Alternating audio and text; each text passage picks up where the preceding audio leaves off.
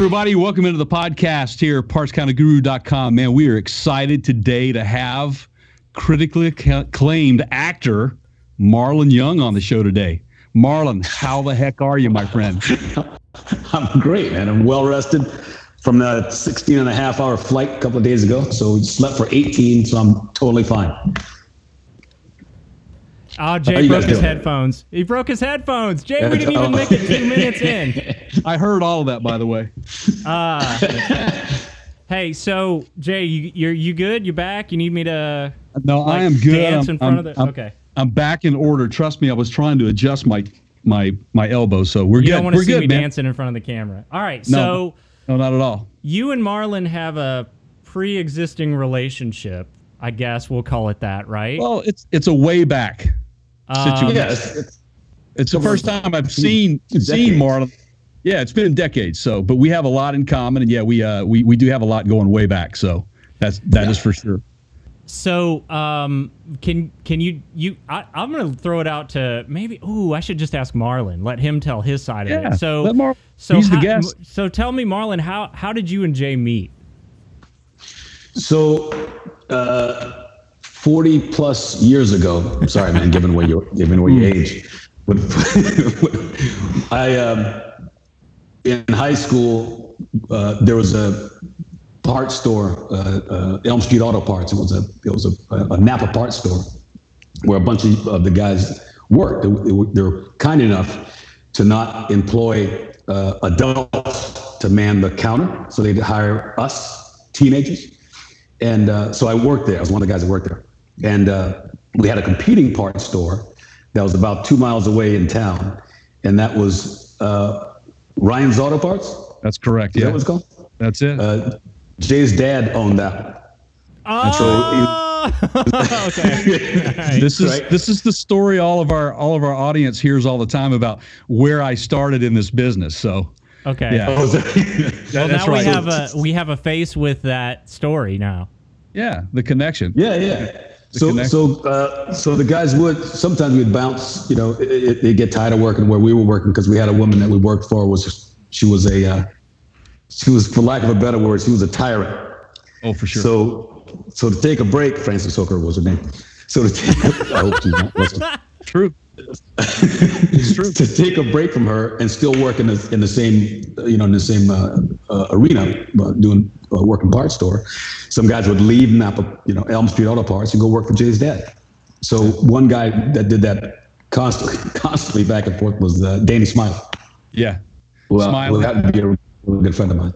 Yeah, Danny Smiley was, and I think you ran uh, the same circles with Marvin Stanley as well, was one of them. And when we were talking the other day, you know, there's quite a few of us guys that, that ran through that uh, that system is what I like to call it. The system. You know, because, uh, you know, I I left after my dad closed that store, and I went on to work for, for Francis as well, her and Mister Earl, and it was uh, quite the experience. And Uh, Mar- uh, Marlon and I both got quite the chuckle the other day when I explained to him he went in the military before I did, and um, I well, think not, he would say the I have same to know thing. What branch? Yeah, Marlon. Uh, I went to the Army. Okay. Uh, yeah. yeah, I joined the Army as a as a on the delayed entry program in uh, in nineteen seventy-nine, and then graduated in, in eighty, and then went right to went right to basic training, and uh, did that, and I was a um, I was a uh, I was an infantryman, but it was a nineteen Delta cavalry scout. That's why you rode yep, in a yep. in an armored personnel carrier.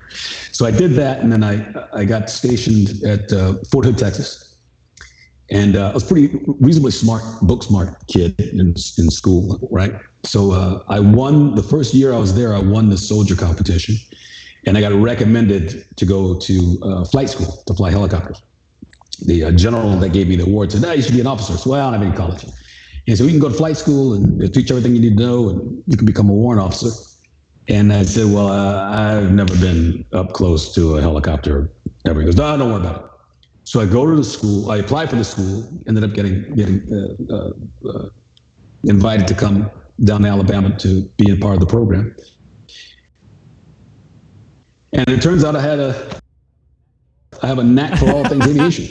So I graduated in the top percent of the class in flying fighters for the next uh, next seven years. So that's I, awesome. I was trying to do a little bit of homework before the show, and I, the more I started to learn about your bio, which is typically good practice, right? To know your guest a little bit, right? And I'm and I'm looking through, and I'm looking through, of course, all the uh, the credits, right? The the the movie credits, and the uh, I think you've got some production credits as well. Um, yeah. And and then I'm seeing like, well, helicopter pilot. I think you've got or have had motorcycles, and you're a car guy, right? Yeah, and, yeah. And I'm like, I, uh, oh well, he's just he's just ahead. One of us, man. I mean, this we're just gonna sit here and talk about. I mean, yes, we're gonna we're gonna plug some stuff that you're working on, but like, there's no work involved here. We're just hanging out. We're just a bunch of guys, yeah. Right? Uh, it's kind of kind of unique uh, in in that um, you know, I, not a lot of people in this industry, in the entertainment industry, have this background, you know. Uh, some of them they've studied either studied uh, theater, or they've uh, or they've been in plays, and they're or they come from a family that's a, you know, theater or an artistic family. I don't come from any of that, as uh, as Jay can tell you. It's all it's all farms and logging and part stores and mechanics and, you know, backwoods stuff. That's, you know, yeah, for sure. Very very rural area. We are both uh, we are both from diversified. You know, Marlon, one thing that. Yeah, exactly. The one thing that I, I you know, I was, um, because you graduated in eighty, mm-hmm. um, and you were obviously very young uh, when you enlisted, as well as I. I was, I was, I graduated at the age of seventeen myself, and mm-hmm. and wow. I went in, a, I went in a year later in the Air Force. So, um, but I think I recall, didn't you? Weren't you in some drama classes in high school though? I did. I was. I um. I've always wanted to be an actor. Uh, my, um, just telling this story the other the other day. Somebody who asked me the same question. Uh, you know, how just how, essentially how'd you start? How'd you get interested in that? Good thing, job, right? Jay. You ask all and, the um, common questions. Hey man! Uh, but I, I I love telling this. I love telling the story because for me it's a it's a reasonably interesting story. Reasonably interesting, I guess. Uh, uh, uh, take to, to get into it. It wasn't that I had a love for, uh, for, for, for entertaining people. It was an escape for me. My, uh, my I, I must, I'm the youngest of four. We're all two years apart. And, uh, my parents never, never got along. Uh, I don't know, Jay, did you know my dad, Norris? You know, I, your dad and my dad knew each other, but I, I think he, he came into the parts store a few times. You know, mm-hmm. when I was younger, but I, I, I don't think I, I met your dad, like had conversations with him. This is interesting. We're so. all in kind of similar circumstances from that background. Yeah, I understand the escape yeah. thing. Yeah. Got it. Right? So it seemed so it seemed like they, they would they would fight viciously after church on Sunday. It, it yeah. seemed that way anyway. And uh, and so my siblings would, uh, you know, escape. You can go out in the woods and play or go to somebody's house and, you know, get away. I escaped into television. And it seemed like every Sunday afternoon on whatever that local station was out of Savannah. That local- W T O C, man. I I, I, rem- I remember it well. Yes. That's funny. That's funny. Yeah. So uh, on that station, almost every Sunday, there seemed to be a Jerry Lewis movie on. So, uh, so I escaped into television because I wanted to do what he did for me, right? So I became this Jerry Lewis aficionado. So I've seen all of his movies more than once. And uh, so Jerry made me want to become an actor. So that followed on to after we got into school, uh, even in first grade, right? Even in first grade, I ended up doing, I started doing plays. And by the time we got to high school and we were in Missus Well, she became Miss French, but it was oh. Betty still. Yes, Miss right? Betty, Betty French. Yes, yes. Yeah, yeah. Oh, yeah. So yeah. she was she was Miss she was Miss Still at the time. Yeah. And uh, and she would she through her class would put on plays, right? So she'd had she taught drama, uh, some drama. So I did a bunch of plays through her. So that and uh, and then after I got it got got in the Army, I ended up doing the same thing. I go out and found a uh, theater group. Uh, I was stationed in Germany for four years. So I found a theater group in Germany. So I'd be flying during the week and then playing Snoopy in the production of You're a Good Man, Charlie Brown at night at the Officers Club. Nice. Great, great role, man. Awesome. It was yeah. great. It was great. You know? uh, but that's how, that's how I got, uh, that's how I got started in it. That's how I got interested in, in, in theater, you know? When, when you're that age, man, and, you know, back in high school and, you know, in drama class, I mean, did you have that expectation? Is that, is that a goal? Was that a goal for you? I'm going to, this is what I'm doing with my life. This is what I'm going to do. I'm going to be an actor. Um, yes. Is that, so you were pretty confident at that point. That's what you, you had a clear path of what you wanted to do then. Absolutely. I knew and, that's what I was going to do. That's awesome. Yeah. I see. I wish that I could have, I, I always wanted to be David Lee Roth. Yeah. But, uh, yeah. Well, I did. I did move to Nashville to try to now, make it in music. Yeah, we need to, we need to stop that that moving to Nashville thing, but we'll, we'll get to that in yeah. a minute. I've I've got a. So this is interesting from a from a. It, just thinking about like old class. I mean, I guess Facebook changes this a little bit now, but or social media in general, but. You know, yeah. there's people that know me from my... T- I did some things as a teenager that I'm not real proud of. And and I know I'm not alone. Like, we've all done, especially boys with cars. I mean, we've all done stupid stuff. And... Sure. Um, I, I you know, the old saying, you can't be a prophet in your own hometown. Like, it, it's... It, it's got to be a little odd to see... You guys see each other after so much time has passed... And you both know those those those stupid years of each other, and and yeah, I, you know, and I can I can tell you, Marlon, honestly, like I've Jay, we've known each other probably what ten, fifteen years, something. ten, ten, fifteen, yeah. We, yeah. we met in a in a previous life at a previous job in the auto industry, um, okay. and and I have watched him grow, just inc- like just, it's just. really encouraging to me to see that, but it, it reminds me, you know, you, you think back to your your high school days and the guys that you knew, and you're like, well, you always think of them that way, but man, you've got you've got um, flight school credits, you've got acting credits, you've got all this stuff kind of that's transformed you into the Marlon Young of today, mm-hmm. and and then and then you got this guy sitting across from you on the on, on the video screen, and you're seeing a a, an, a grown ass man, but. You know, you're you're you're remembering the boy that did the crazy stuff, right? Oh yeah, yeah, yeah. yeah we was, we, we uh, both yeah we, we both do. It's kind of yeah. That's a that's a that's an interesting um to, way to to to bring that in. Um, did I just throw man, you off? No, no, you didn't throw me off. Good. No, no one's yeah. ever done that before. No one's Getting ever run around like that you. before. That's really cool. Yeah, yeah, can, yeah. No, you know, for so, from social media, man, you you brought that into the into the conversation yeah. and. I I probably would not have reconnected as quickly with Marlon had it not been for social media. Thank goodness for it. it yeah. if, if there's any positive things about social media, that's one of them. Um, I love reconnecting. If not the only thing. Yeah, exactly. Right. I, exactly. Oh, yeah. I mean, there's probably ninety percent could, of the, the, even the old high school connections that I've got, and you spend some time catching up and you go... Ew, okay, yeah. That's a little bit too much. Like, like, right. like if I'm Marlon, I'm thinking, yeah, I I got out of there to avoid that drama, right? Like, yeah, like, yeah, no thanks. Well, you know, just understand, you know, you, you to, to to understand where Marlon and I, our background, where we come from, it truly is a very unique part of this country. Um, even right down to the accent that people have from the area, because you cannot mistake someone from the low country of South Carolina. You cannot yep. mistake it when you hear them. There is a distinct accent. There are phrases that people use like, I'm going to bring you back home, Marlon. Here we go. Okay. Hey, hey, Bo. Hey, Bo. How many times, right? Hey, Bo. How you doing, Bo? So that is, that's yeah, yeah. very Jay, common. My my exposure to Marlon, my first exposure to Marlon was Entourage, and I uh, w- made some sort of comment to you like, "What's in the water down there?" Be- does everybody from there come out with like a super deep voice, and uh, is that just like part of where you grew up?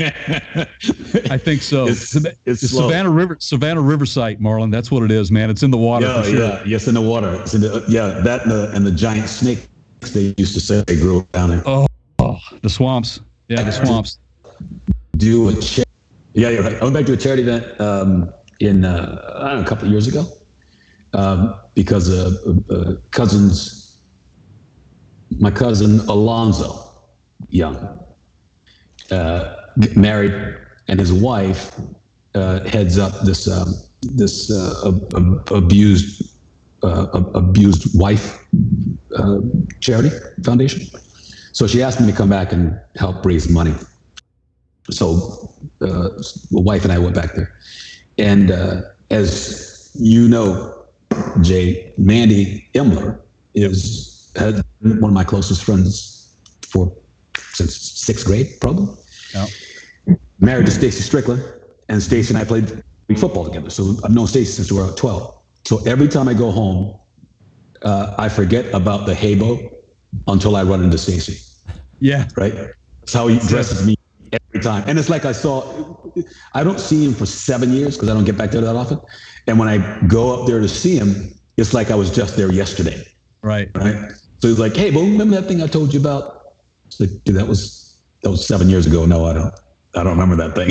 and, and I'm guessing three days later, it's you've had enough, and it's time to you, let's take a break. I've got from, a, yeah, I've got a three slash four day limit. Yeah, and then I yeah I, I get back on the plane. Yep, yeah, yeah. Marlon and I had that conversation the other day. I was there yeah. for three weeks back earlier in the year for my dad with his open heart surgery, and um, uh, I was explaining to him going down to a local chicken joint.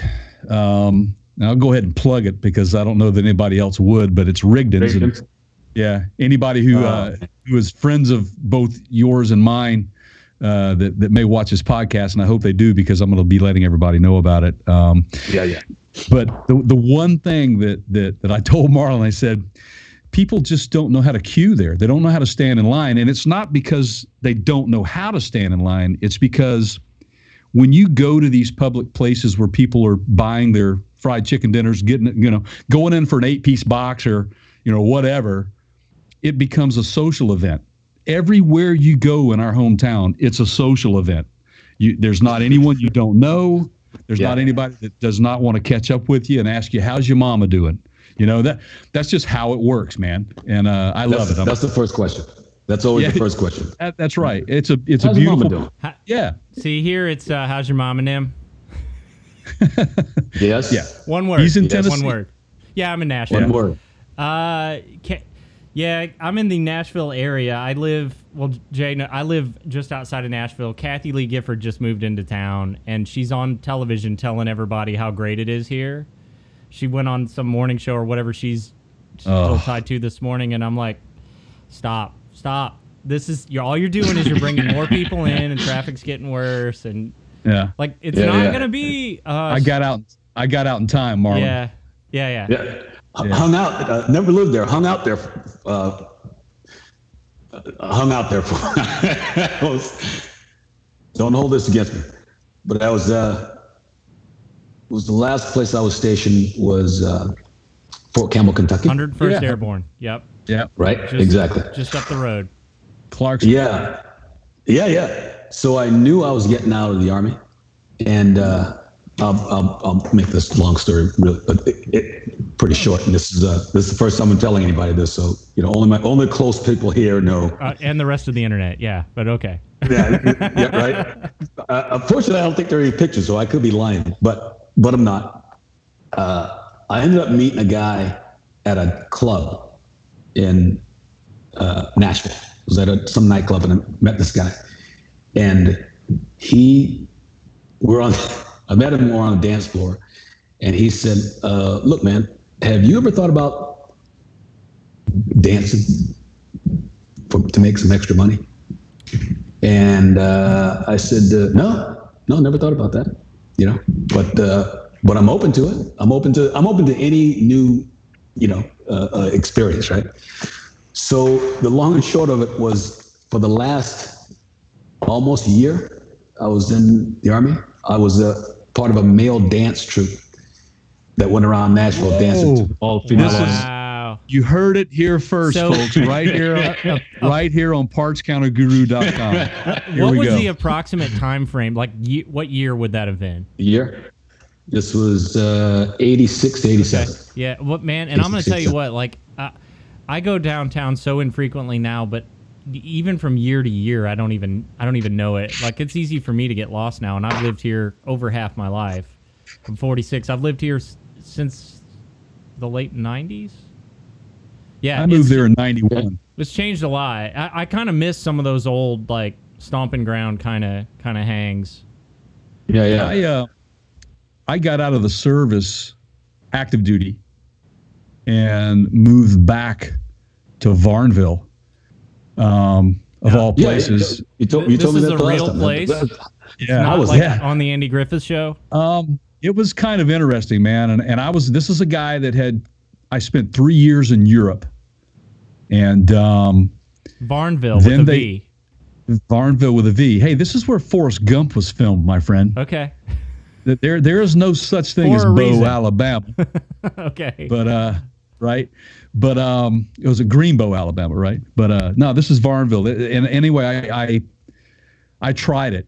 Um, I try. I worked construction with my dad. As a man out of the auto parts business, and um, we still got you. Thank uh, you. I don't know what, I don't know what happened. It just it's okay. For security purposes, like ISIS showed up. oh, oh man. But um.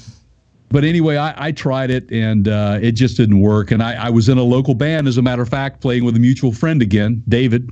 You played tennis with him on the tennis team. Uh, Dave Matthew? Dave Matthew, yeah. He was my first my first band I was ever in at the age of uh, fourteen, I think. He was my lead guitar player. My dad sold him his first guitar. Um, yeah. Uh, but anyway, we were in a band together, and uh, things just weren't working out for me in that area. And I, I had been around the world, and it was a little too small for me. And yeah, um, yeah. so someone had said, you know, maybe you need to try Nashville out. So I uh, relocated to Nashville, and that was in ninety-one. My my oldest son wasn't even a year old yet. But uh, but anyway, um, Nashville was good to me. twenty-five years there. And uh, we just recently relocated out here to the West Coast, and I just absolutely love it out here, man. So. And did, did you do did you do music? Did you get into music uh, oh, yeah, in Nashville yeah. as well? Oh, yeah. I played, um, I did real well for a while, actually. I did some studio work. Um, now, I, uh, Trevecca Nazarene College had a really nice uh, recording studio, a, a uh, engineering, sound engineering program.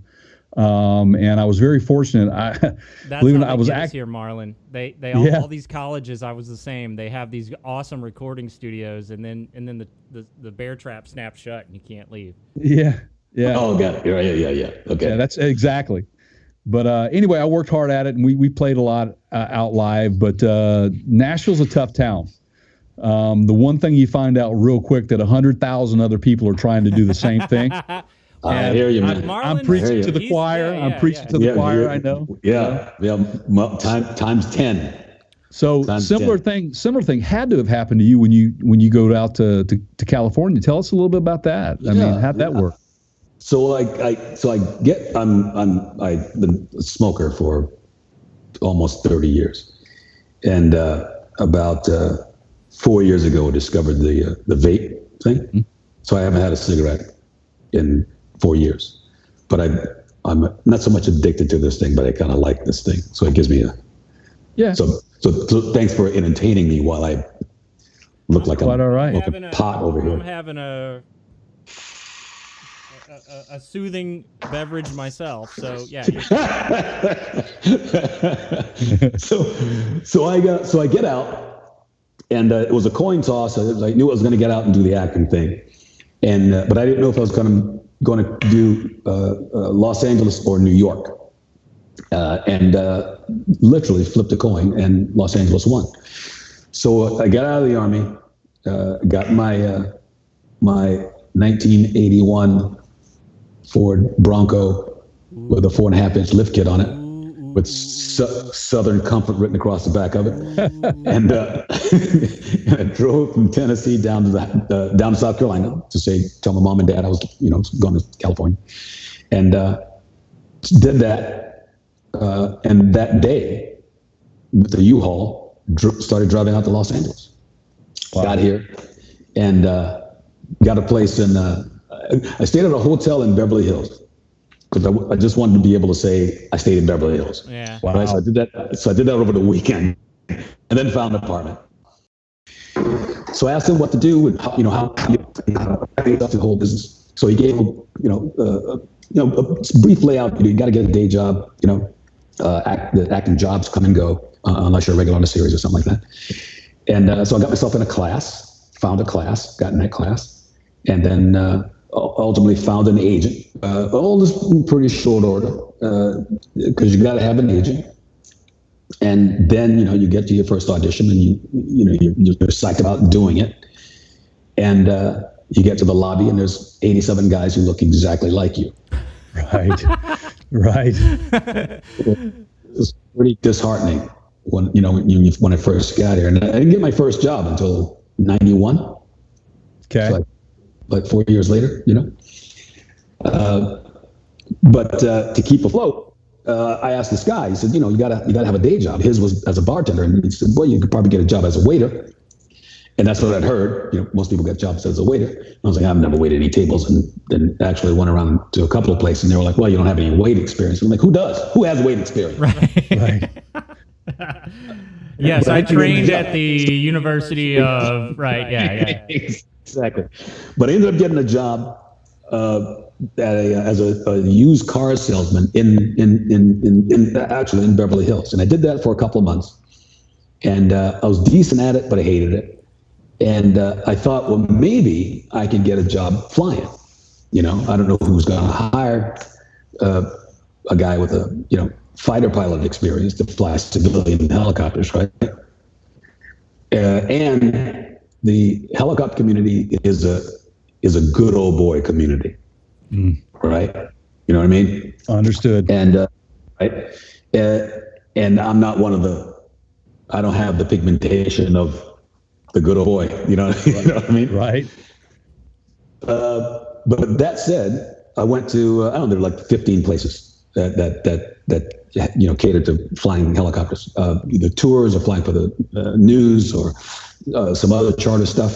So I went to all of those places, almost all of those places, and the last place on the on the list to go was uh, the um, was American Airlines at uh, at L A X uh, L A International Airport, and uh, that company, if you were flying, it was a it was an affiliate of uh, American Airlines. It was helicopter helicopter side. So if you were flying into L A, but you were ultimately going to Burbank, right? American okay. didn't fly yeah. into Burbank. Yep. Yep. Fly into L A and. Helicopter would take you to Burbank and wherever the place. So I went there to that place, went in, you know, in a suit with my made up resume and, you know, whatever. And, uh, met with the chief pilot, this guy who does the, the guy who does the hiring. And he said, uh, I said, hey, look for a job, blah, blah, an actor, but you know, flying experience, military, blah, blah, you know, he let me talk about ten seconds. And then he, uh, put my resume on the table and said, so you flew, uh, flew Cobras, huh? Yeah. You know, uh, I fired a guy ten minutes before you walked in here. When can you start? Nice. So, so for the next seven years, that was my day job. I flew helicopters during the day and went to acting class and did plays at night. That's awesome. I mean, that's, yeah, that's, I, uh, yeah, I, I, I don't understand the good old boy thing. It goes on a lot here, and I'm going, okay, uh, military fighter pilot versus, I don't even know what this guy's done. He's just in the network. And yeah, yeah, yeah, it's a no-brainer. Uh, yeah. Um, it's. I mean, it's the the, the, the good old, look, man, the good old boy thing is uh, it's is who knows you yeah. or, or and likes you, you know? And if I, if, if, It could be the it, it could be the pigmentation thing. I mean, that could be a thing, right? I think but mostly, it, it is. I know Jay, and Jay knows you. Yeah. So I'll hire you. Yeah. I don't, right. I don't know this guy, Keith. I mean, this this Jay, Jay's buddy may be the worst pilot on the planet, but I know Jay, and Jay knows you. Well, so, isn't that sort so of it becomes how, a circle how, uh, how your character in Entourage, if I remember correctly, that sort of was the. The whole in right of the that's right Rufus character that's right through right the right right yeah yeah is like, I know Luke Wilson and Luke Wilson recommended you, so I'll give you the Luke Wilson deal. Otherwise it's going to cost you one hundred ninety thousand dollars or whatever the heck right. it was right yeah you know? so, right Jay, how about this? I, I I'm dying to just I want to do one car story in the news, just, just yeah. to get Marlon's feedback, and then we'll go into sure, man. What absolutely. Let's let's talk his... some cars. Yeah. Okay. Here, uh, so here, here. Let's uh, let's do the little news. Uh... Is this the? Uh... All right. Live. So this good, week, it's a good I... news guy voice. Again. There you go. Thank you, man. Either one of you. Could well, you pull as that well. Off. Yeah. Um, this week, and this is kind of relevant to, to to Marlon's line of work, the Cannonball Run record uh. was broken. Now, we all know Cannonball Run, of course, from the three movies in the early eighties, I think it was. Mm-hmm. But mm-hmm. Uh, this guy did it in a, what, what did we say, Jay? twenty-seven it's a two, two, hours? No, two thousand. Yeah, twenty-seven and a half hours. Yeah, yeah, twenty-seven and a half hours and from. You were about to say what he did it in. Go go ahead. Yeah, two thousand fifteen E sixty-three A M G, man. Oh, Mercedes. And he's love a Lamborghini you. Salesman wow. from Atlanta. So now, re- re- refresh me. What exactly is a Cannonball Run? Okay, so I'm asking for I'm asking for myself and everybody else. Everybody listening. Else. Wow, this is good. It's like we've done this before. Oh, we, yeah, yeah. Here we go. Uh, right. He he could he could take my place, Jay. You guys could just go for yeah, weeks and yeah. weeks. Um, the the Red Ball Garage in New York is the starting point, and it is a cross country. Uh, I'm going to use the term race, but you can do it by yourself. You're racing time, and the whole goal is to get across country as fast as you can. Uh, the ending point, at least in this guy's case, was Redondo Beach. Now, there's nothing legal about this, by the way. Right? Oh, really? Yeah. Oh, so, well, this oh, is the question okay, that I wanted okay. to, to pose to you guys is, this guy did it in, what did you say, Jay, about twenty-seven and a half twenty-seven hours. And a half hours, yeah. All right, yeah. So I just pulled my calculator up, and uh, twenty-seven and a half hours, and it's the shortest route that I could find on Google Maps is two thousand eight hundred eleven miles. So from that garage in New York City to yeah. downtown Redondo Beach, it's about twenty-eight hundred miles. That's an average speed average speed of one hundred two miles an hour for wow. that for that duration to, to that is just insane. In twenty-seven and a half hours. So I think the days of this being able to happen in our lifetime are soon or they're limited, because the technology now and the traffic cameras and, you know, like this guy basically evaded police all the way across the country to pull that yeah. off. Mm-hmm. Cause he was, he was using Waze, the Waze app and a number of other, you know, modern pieces of technology to get him past that and even kind of know where all the cops are in the air. And it was kind of an interesting read on that. It's I mean, uh, that's a lot of research. Yeah, yeah. Well, one hundred two mile an hour average. So you got to stop for fuel. Right, so you're at some point for five or ten gotta, minutes during the you gotta, you're doing zero. Sure. You got to have a bio break, man. I mean, you know, you got to. Yeah. Well, they take like containers right? and stuff for that, but yeah. yeah. So, yeah. I'm just. It's cool to watch. Didn't get stopped. Didn't get a ticket. No. Not nobody chases nothing. Admitting to nothing. Yeah, exactly. We.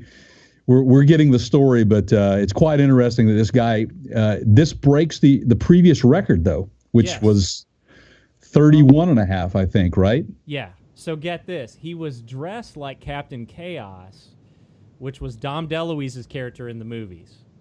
Got it. So he actually dressed up, right, to do that. I mean, look, I, everybody's got their thing they're into, but this uh, this is, yeah. Well, and congratulations to, let's see if I can get his name here, but uh, he's...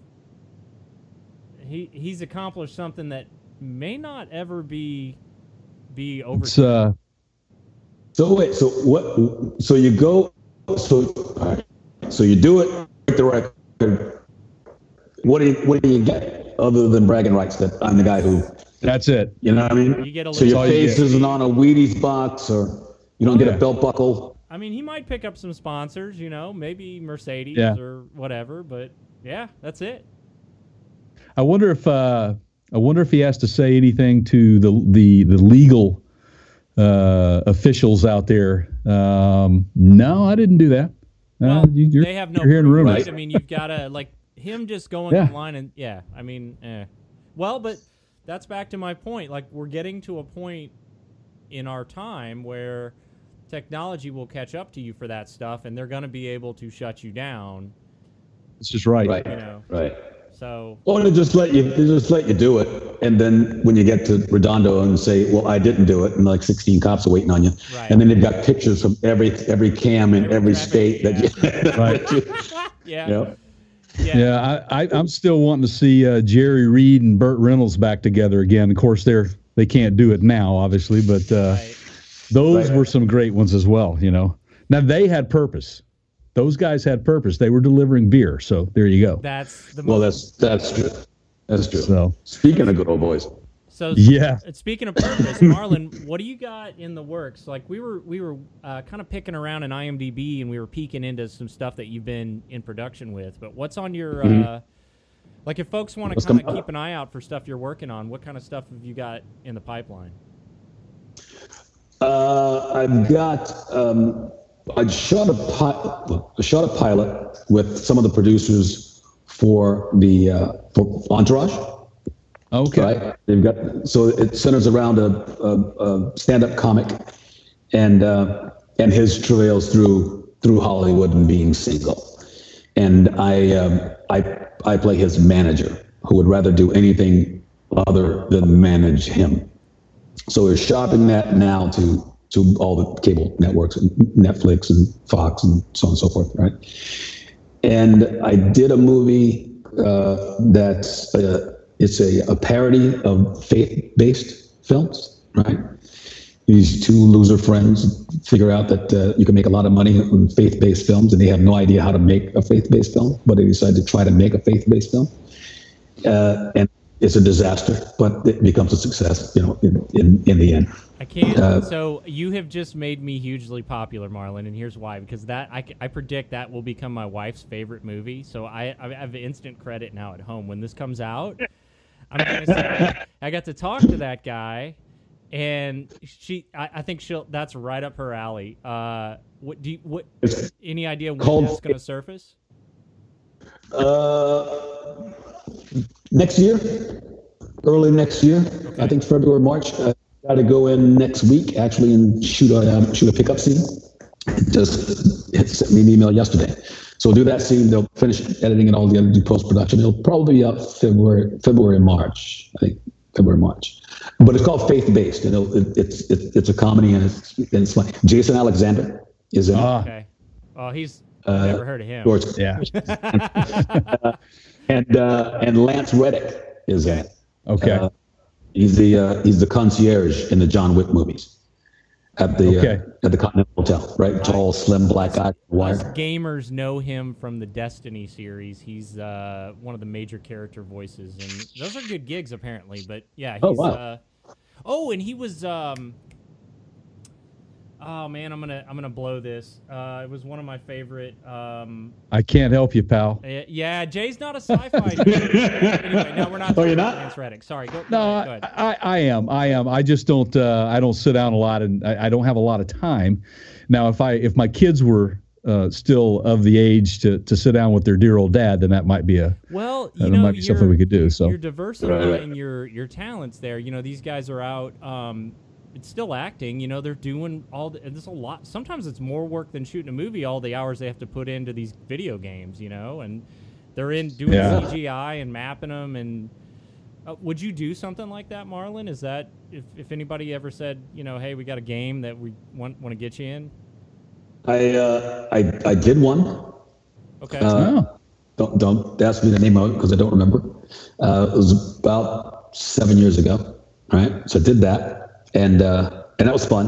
I was I was up for uh, I, I can't remember the name of the character, but I was up for this uh, this sergeant in Call of Duty Modern Warfare. Yep. Okay. Well, that's a right. movie or that's a game franchise nobody's ever heard of. Oh, good. Okay. So yeah. Jay, it's one of the yeah. most popular uh, game franchises oh, ever. That one I do. Okay. That one I do know. Have you heard of that one? Okay. Yeah, oh yeah. So, uh, uh, so I was up for that, and I, I, I was hoping to get it because it would have made me hugely popular with my with my only child, my son. But I didn't, so I'm just a yeah, yeah. just dad now. yeah, just it's like embarrassed to be my yeah, it's my dad. He almost got a job on Call of Duty.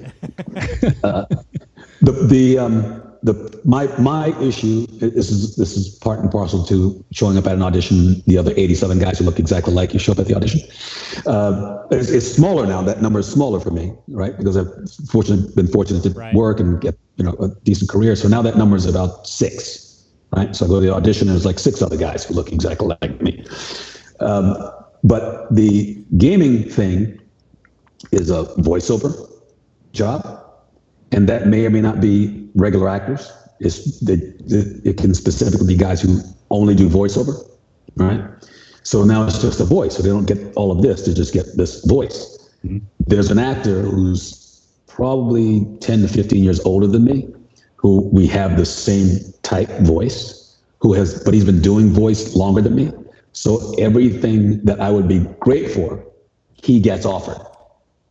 So on the on the Call of Duty thing, it was between me and that guy, uh, and the creators of the game went with that guy. So, uh, Jay, I'm going to step off the nerd deep end here for just a second with Marlon. That very thing. You see what I have to live with, Marlon?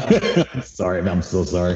This is something that um, I guess it's Warner Brothers and C W are toying around with heavily right now. So they've got all these superhero T V shows like... Um, Supergirl and Green Arrow and The Flash and uh, mm-hmm. uh, Legends of Tomorrow. I can't. I'm actually pulling this off. But so what they did is they went, and this has been all over the news uh, the past like month or two. That's how I know about it. Is they yeah. went and got all these voice actors that have done the video games character voices, like Batman's voice yep. and Superman's yep. voice, right? Yep. And they are putting them in a massive come together T V event. On, I think it's the C W, and I think it's coming out like in the next month or two. But it's those guys that you're talking about that yep. we have known their voices for decades, some of them, that were voicing cartoons when I was in high school. Sure. And they're now, you know, they've just put them into like a... Uh, they even went as far back as... um. I, I'm trying to think of the actor's name, but he, the original Batman... um. You know, the campy T V show in the sixties, the guy that played Robin is in this production. Burt Ward. We're talking about. Burt oh. Ward. Yeah, yeah, yeah, yeah. Mm-hmm. Um, so they're going they're going all the way back to, to reach as many, you know, as yeah, yeah. audience as they can. So as a total uh, side note, I'm a, I, I, I do seventy percent on Jeopardy. I can whip anybody's ass playing Trivial Pursuit. Well, so, now now so I've got... Well, so now I've got a lifeline if I, if I ever, yeah, yeah. Get on, I've now got, yeah, yeah. I've got a lifeline. Uh, so well, yeah, okay. So, uh, and I sort of jumped in there, and you were, you were, after faith-based. What else? What else is on the Marlon Young uh, kind of calendar that we can keep an eye out for? Um, I started doing a lot of writing uh, about twenty years ago, twenty so years ago, and I'm studying writing and and and. Uh, uh, And I've now written a bunch of screenplays, right? Uh, about twenty. And the latest one, we were shopping, we started shopping a month and a half ago uh, with, a, with a writing partner who's from who's from Nashville, by the way. My writing oh. partner's from Nashville. Okay. Rob, Robert Orr is his name. Ah, uh, yeah, okay. One of the good ones, yeah. Yeah, you know Robert? Yeah, uh, he doesn't know me. Or, I, I know I know his work. So he uh, he um, for your, your edification, Jay, he was the screenwriter, one of the screenwriters for Tears of the Sun, okay, with Bruce Willis, yep, and Savior with uh, with uh, Dennis Quaid, and uh, and the Underworld, the Underworld series, right? So Robert and I wrote this uh, picture. Uh, we have a mutual friend who's a producer, and. and uh, This producer has read some stuff that I'd written, and he and Robert have been friends for about ten, fifteen years. And Robert came to him, so it's funny. Robert came to him and said, uh, listen, I've got this idea that I've been wanting to write for a long time. And uh, and I think now's the time to write it. But I, I, I normally write alone, but this one I need I need a partner. And I need a partner because it's a military story, and uh, I don't have any military experience. And it's a black story, and I'm as white as they come. Right. So do, do you know a good writer, a really good writer, who's black, who's a military vet? And our friend said, uh, I know one guy. So Robert and I met. Uh, he pitched me the story. We got we got on famously. So we ended up writing that screenplay earlier this year. And it's a studio picture. So we're out to, um, we're just, it's being read now by a couple of actors that we want to star in it and a couple of directors that we want to direct it, one of which is Michael B. Jordan, right? Wow. So the story is, uh, if you entertain me for a second, the story is in World War One, there was a, an all-black uh, regiment out of New York called the Harlem Hellfighters, out of Harlem, New York, who were all volunteers who wanted to fight, who wanted to volunteer to fight to prove that they were as patriotic as the white soldiers who were fighting in World War One. And they thought if they could achieve that and, and, and fight for America, that it would change things for, for blacks in the relationship, uh, you know, in, in the country.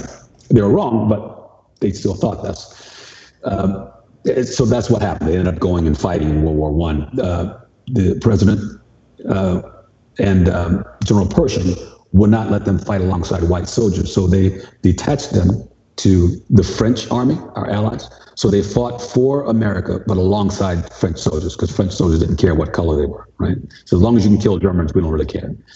So they did that, and they ended up fighting uh, longer days, lost more men. Uh, never lost a guy to, you know, never lost a prisoner to uh, a soldier to a prisoner of war, and they were the most decorated by the French army out of that war, which is a great story in and of itself, right? Right. Uh, that's not the story we're telling, and Jay, you will absolutely appreciate the story that we're telling, because every regiment that went to fight in that war uh, took a regimental band along with them for morale purposes.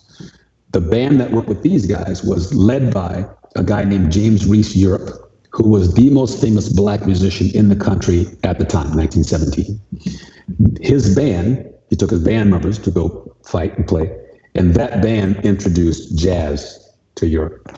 Wow, oh, that's that's really cool. Wow. Yeah, yeah, yeah. Cool? That is really cool. And yeah, that way, is awesome. Jay, um, Michael B. Jordan, us, us sci-fi nerds know him as the villain in the the last Black Panther movie.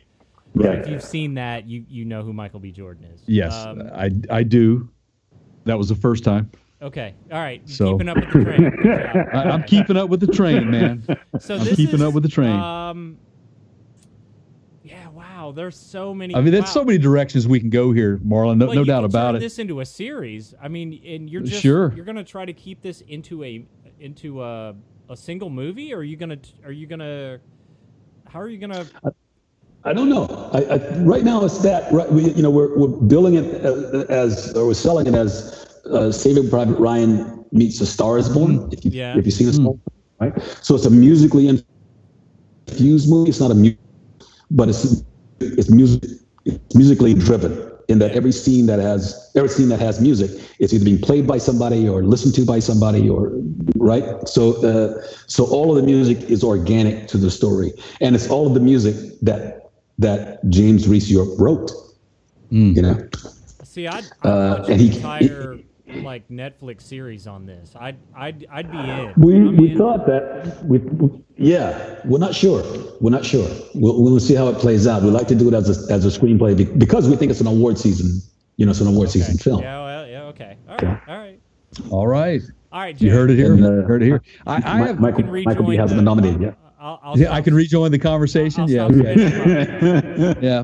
So, what about the you, you? I kept seeing these little short snippets of a of an indie piece that you guys were working on. You were working on. It was um, uh, I have it right here. So, Pitch Dark: The Lurid uh, Resurrection of Nick Quinn.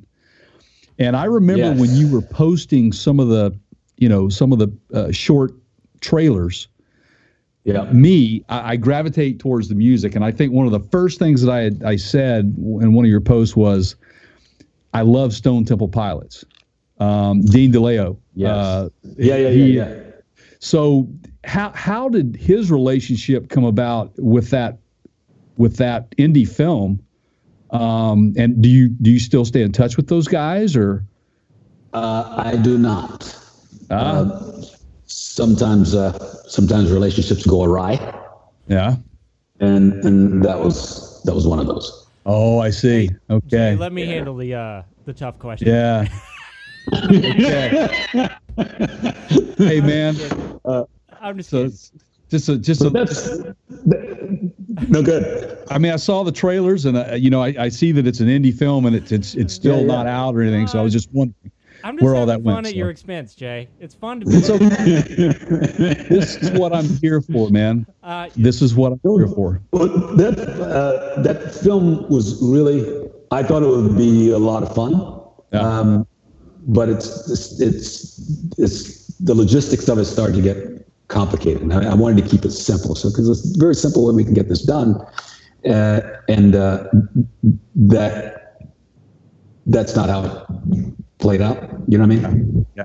That's just, listen, this just happens. It's like uh, you know. Yeah, I mean, uh, not every project's going to work out, obviously. Yeah, yeah. yeah. I mean, There's, you know, it's happened over the years where you know it, it's um, one of the things that happens when people come here.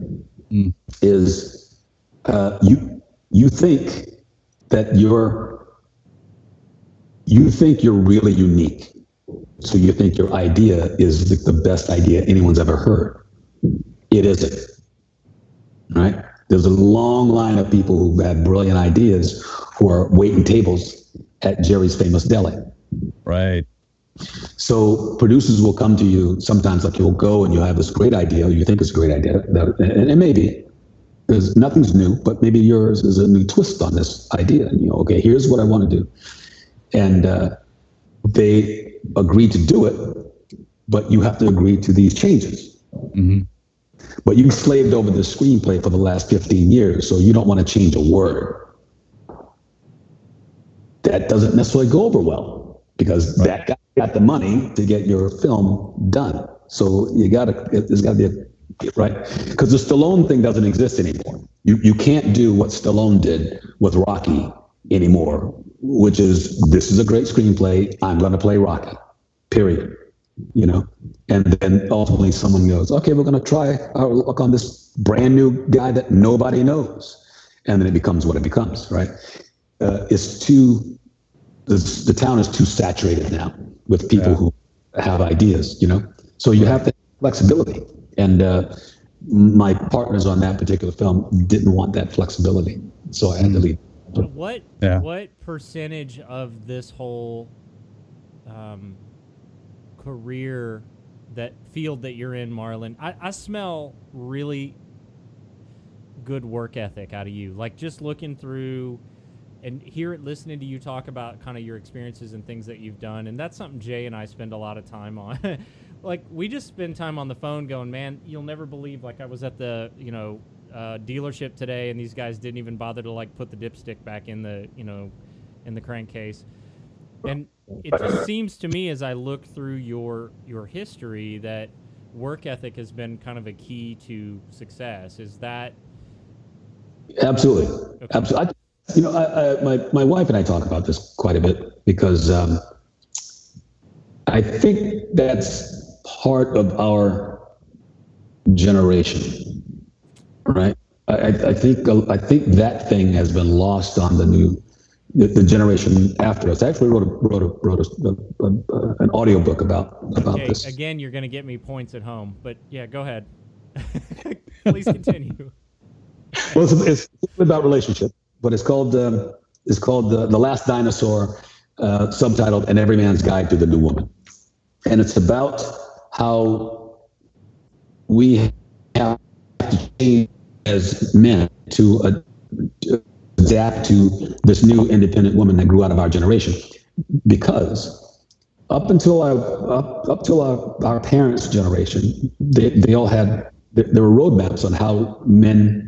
Uh, what, what men's jobs were and what woman's job was. And basically that was dad went to work, brought home the bacon, and mom cooked it and took care of the kids, right? So as we grew older, and grew to, to dating age, we assumed that that's what a family was going to look like. But we grew up, we grew up during the sixties revolution. So there's a, the equal rights movement, and there's a civil rights movement. So women were like, I don't know what you're talking about with me staying home and taking care of anybody, you know, and I don't know what you, that I'm not going to work. So she's working and you're working. So we have to go back to our dads for the advice, and the advice is, hey, look, my, my wife has a job uh, equal to mine or, or better than mine. How did you deal with that when mom had a job? And our dad's like, I don't know what you're talking about. Your mom stayed home and worked, right? And equally, women were saying that, that asking that same question to their, essentially the same question to their mothers. Like, how did you balance your career and family? And the mothers were like, I didn't have a career. Family was my career, right? So you have this clash of these two people that are, it, it, we're the first generation of people to be able to, to have to deal with that. How do, how do we deal with this change in how, you know, how the social dynamic has changed? So as we're trying to come up with that, then it, it then we're stuck with, or we're, we're you know, what we're, we're approached with, how do we raise our sons? You know, because we can't raise our sons like we, our dads raised us. So we're in this, we're in this fact-finding thing of how to become this new man. We're trying to give it to our sons, and and along with that, we don't want them to have to work as hard as we did, because you know we had to work at the parts store, or we had to work in a watermelon field, you know, or or picking peas at at Mister Luther's farm. So, so what we see, I believe. This is all Marlon says, so by the way, but what we see as a work ethic is a total, is totally different than how they see a work ethic. They essentially see themselves starting out in the middle. You know, mm. we, we always thought we were going to start at the bottom from any place that we went. We're going to start from the bottom. So the work ethic that we know kind of goes away. And, uh, and, and the belief is that the starting at the middle is the way it is. The truth is, it is never going to be any different. You're always going to start at the bottom, right? Yeah, because somebody's got a sweet. Yeah, I, yeah. This is, this is a daily. So I have a, I have, a, I'm a, I'm a dad of a only, only child, one boy. Okay. Um, th- this is Jay has made it oh, sort of over the, the, the, the hill in terms of the hump of he's got two boys that are out of the house and through college and married and. Mm-hmm. So, you know, sort of on their own, right? Congratulations on that, right? By the way. yeah, yeah, yeah, yeah. Thank a, you. Well done, a, well done. Uh, yeah, man. I mean, I, a daily thing with me where I'm going, oh, man, I don't want him to think like, I mean, we're, and we're coming up on the holidays, and I, I have this conversation with my wife about, like, look, we're just not going to just, like, on just, you know, just everything's going to just be sitting there waiting for him, and we're going to go overboard. And, you know, I mean, he's got to understand the value of some of this stuff and start at the bottom, right? And yeah, yeah. It was a hard thing to do. It's, it's hard because, you know, it's your kid and you love your kid. You don't yeah. want to see your kid struggle, and, and, and you, you've done, you do well, or you've done well, and you can provide. So why make it hard on that guy? Yeah. But if you don't, then they leave the house and they don't have that. They don't. Right. They don't have right. that. Right. Right. And you're actually doing them a disservice. So, I this, think so. This book. Where can I, if were I to want to take a look at this, is it on like Amazon? iTunes. Ah, iTunes and Amazon. Okay. That's uh, ten bucks. That's nine ninety nine. That's going on my holiday gift list right there. I now know. I, I, I, I now know what I'm getting you for Christmas, Keith. Well, and but here's the thing, Jay. If it doesn't work out, it's Marlon's fault. Yeah, there you go. Now you sound like my wife. See, you, you know, you know, you're, you're right though. It's it's uh, it, well, it starts at home to Absolutely. begin with. You raise them right, um, but I I believe too though, Marlon, because I know it had a, a tremendous effect on my work ethic was, and you said it. You start at the bottom and you work your way up, and that was when I was in the military. Yeah, I, I learned a lot of that to, mm-hmm. to be, it's that responsibility factor, I think. I don't know about you, but still to this day, for example, my eyes open at five a.m. No alarm clock, really? Nothing. It's just instilled in me because I'm hitting boots on the ground. You know, that's that was every day I did it for, for all those years in the military, and it still sticks yeah, with yeah. you. So it's, um, it, there's a lot of that that just kind of sticks with you. And I don't know how much of the military stuck with you. I mean, you flew, and obviously that stuck with you, but do you feel like that, that the military helped influence that work ethic as well? Ab- absolutely. Absolutely. Yeah. You know, yeah. And here's the, here's, here's the thing is I, I, I, which you probably run into the same uh, dilemma when you're in a, um, so you're in a relationship and now you have kids, right? And you're, some of that military stuff comes out, you know what I mean? It's like, you know, there, there, there are rules that you have to follow. Some of it is how we were raised. And then some of us, how was that was continued to reinforce as we continue to be reinforced as we join the military. So, you know, that adage that rules are meant to be broken doesn't work in your house. So, mm. no, rules are meant to be followed, you know. So I ran up against, you know, I ran up against a little bit of a, you know, a kerfuffle with the with the wife. Was like, well, you don't you don't have to talk to him like that. You know, there's a softer tone you could take. No, there isn't. These right. Follow the rule. You know, so I had to uh, what I had to learn to do is pull back on some of that military stuff, right, and some of that South Carolina stuff that we mm. grew up with. You know, because we didn't grow up. You can go down a rabbit hole with this thing, but you didn't grow up with this. For men, anyway, with this uh, uh, level of or expectation of sens- sensitivity. Mm, that's right. Uh, you know? Once again, saving this video for a future conversation with my wife to prove that I'm not alone in the universe. I'm saying it's going to come back up later. Right? Are you? Are you saying that Marlon may be, in fact, helping you through These life at this point, right? That he is yes, he is. I can, I can tell you what he's going to say next because I've heard my wife, I'm hearing my wife in my head when I'm Well, you take children, you take children out of the equation and things change. I mean, they're always going to be your kids, even when they get older. It's yeah. just the way it is. But there is that sense of accomplishment when you see them do well, even though you're you're in the back going, I'm a little worried about the boy, you know, right, right. I'm a little worried about the boy, you know, um, right. And you know, I don't know about you, and I don't know if you've run into this yet, but you know, my oldest son. Okay, I first of all, I was working behind the auto parts counter at the age of twelve. Mm-hmm. Um, my dad specifically opened up this parts store, so my sister Rhonda, who you knew, yeah, yeah, um. Sure. She worked in the accounting side of it. My dad told me at a very young age, you learn this business, you'll always have a job. Yes. So um, anyway, long story short, uh, I lost where I was going with that. Well, did you? Because I cut out. You are so you still there, Marlon? He's. I am. He's uh, work ethic. Jay, are you completely like? Uh, did you did you leave the uh, Cosmos? I, can, I did, I did. We yeah, can, yeah. We can both hear you. It's entertaining though. But but no, no. Where I was going with this is that my my okay. my oldest son never worked. I mean, he went through he, high school, college, never yeah. had a job. Yeah, I, I had to talk him into getting his driver's license.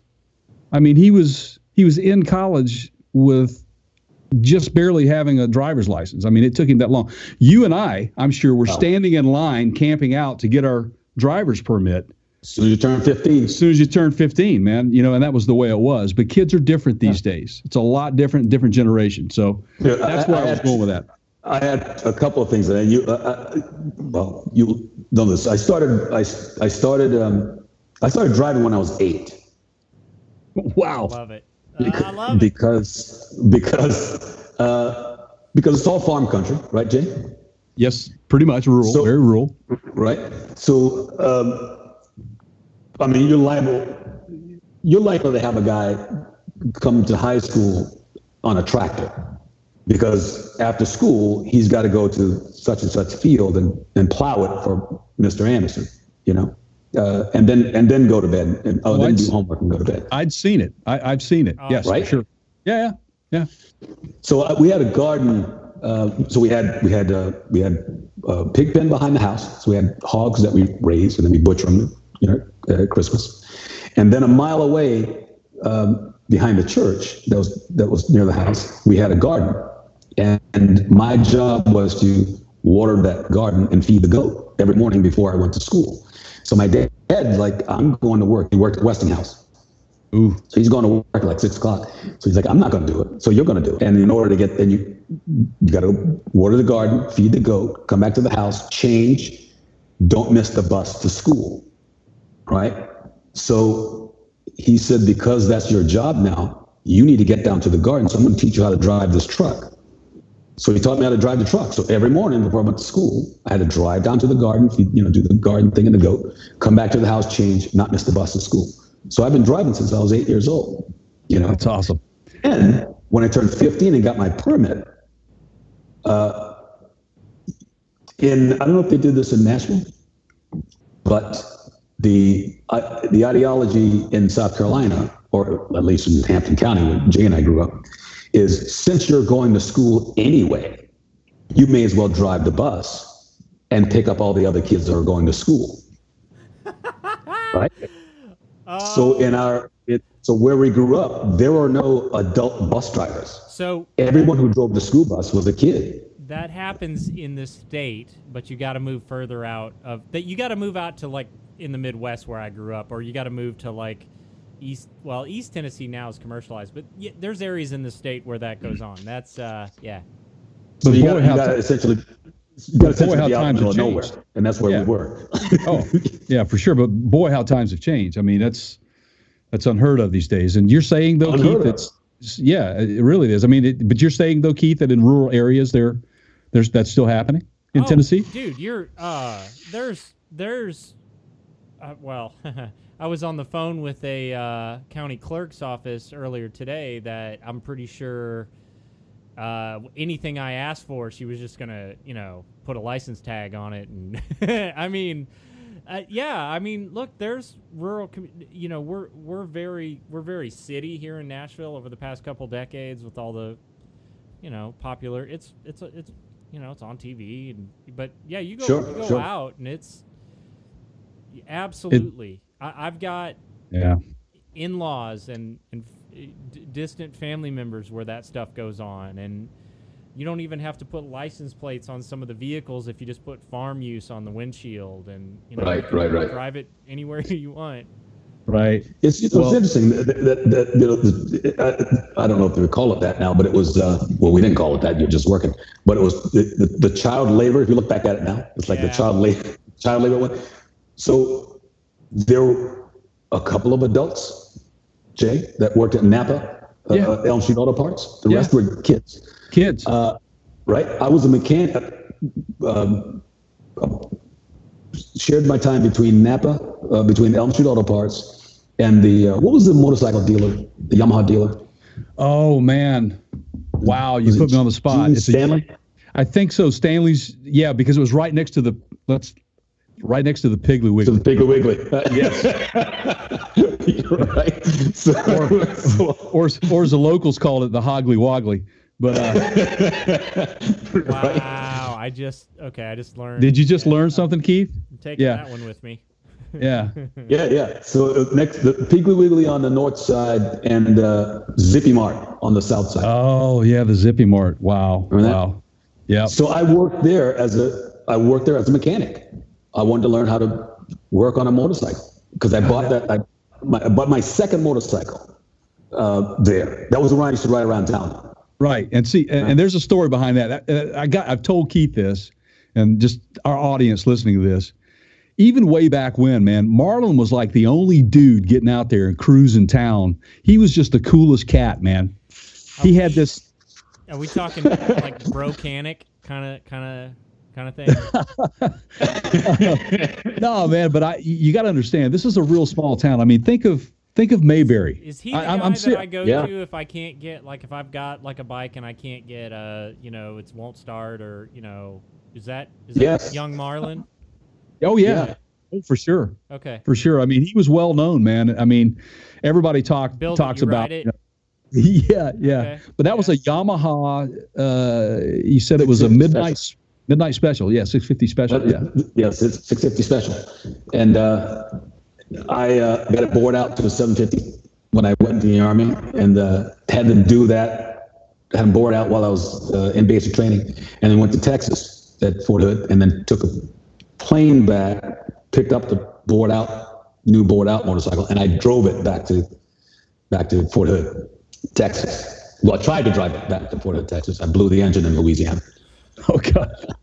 I did. And then uh, had to hitchhike with uh, with two semi-truck drivers. Oh, wow. Right? One guy from here to Dallas, and then he helped me hitch a ride with a guy from Dallas down to down to Killeen, Texas. Do you still ride, wow. Marlon? You still got a bike? You have a two-wheeled anything?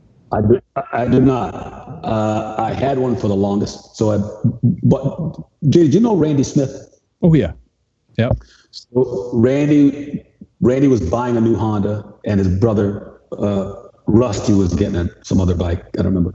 But he was getting rid of this this uh, C B two hundred, and uh, I I bought that from him, so that's what I learned to ride on, and then uh, graduated to the six fifty Special, mm-hmm. and uh, rode that forever, and then went to Germany and bought a um, an R two hundred, B M W, I believe it was. Ah. Rode that one. Yeah. So that came out here. I had a, a, a Harley lowrider for a while because for the first few years I was out here, it was there was no helmet law, so you just wrap a bandana around your head, put some sunglasses on, just zoom. That was great. It was so yeah. great. Uh, and then I had another. Then I had another bike, and then I met my uh, my soon-to-be wife, who also rode. She had a Kawasaki three oh five, and uh, then we got engaged. And then we decided we didn't want to stay at home and worry about the other one on motorcycles, so we got rid of motorcycles. That's the last time I rode. Yeah, yeah, Which densely pop. Well, it's a densely populated area, and, and it just gets yeah. so dangerous out there. You're invisible. You're invisible Dude. on the road, and it's uh, that's one just of the reasons. Funny. Oh, really? To, to November twenty-eighth. Yeah. Uh, wow. I just saw it yesterday. I was on Facebook. I'm just going to look at something that he posted. My old crew chief. Uh, when I was oh, in wow. oh, on a half came out here, cycle? Leaving his brother's house Thanksgiving dinner. Mm. Oh, terrible! Uh, some guy, yeah, some guy put in front of him. So you know, not to put a wet wet blanket on the conversation, but the point is, it happens yeah. because people are distracted, and the, and and the this this cell phone use, and the, it just doesn't help. You know, no, no. You know? I used to I yeah. used to ride quite a bit myself, and I still own a Harley. Um, nice. But I don't, I don't ride like I used to. Uh, matter of fact, it's sitting in Indiana waiting for Keith to drive his Thor by and pick it up and bring it out here to me. I, I I've got a garage I, back I, I know, I, I know, but that's a road trip that I want to go on with yeah. you. So well, we'll, we'll, we'll work will those say, details like, out. I don't, I don't blame you for that. Like I, that's sort of why I'm sort of trying to gravitate away from the big city. We moved out to the country fifteen years ago, and now the, the the city followed us, so to speak. And now I'm running out of places to ride where it's just, you know, me on a country road, and you got to worry about sure. like traffic, because that is, sure. you know, eh, eh, eh, no thanks. Yeah, well, no, really, the and and I lived I lived out in the outskirts of Nashville as well, very close to where Keith is living now. My wife and I. That's and we specifically chose that area because at that time it was not very populated. And we live very close to the Natchez Trace Parkway. Uh, you familiar with that, Marlon? I'm not. I'm not. Yeah, it's um, it's a, it's a, it's a national, like it's federal, like a national federal parkway. Federal parkway. From, yeah. Let's see if I can do this. It runs from Tupelo, Mississippi, through Nashville. Well, it ends at it ends at Highway one hundred at the Loveless Cafe in Nashville. Right there. That's where it ends. So it's yeah, it's uh, it's a forty-five mile an hour. Federal Park, National, uh, Federal Land, however you want to say that, yeah. National Park Rangers.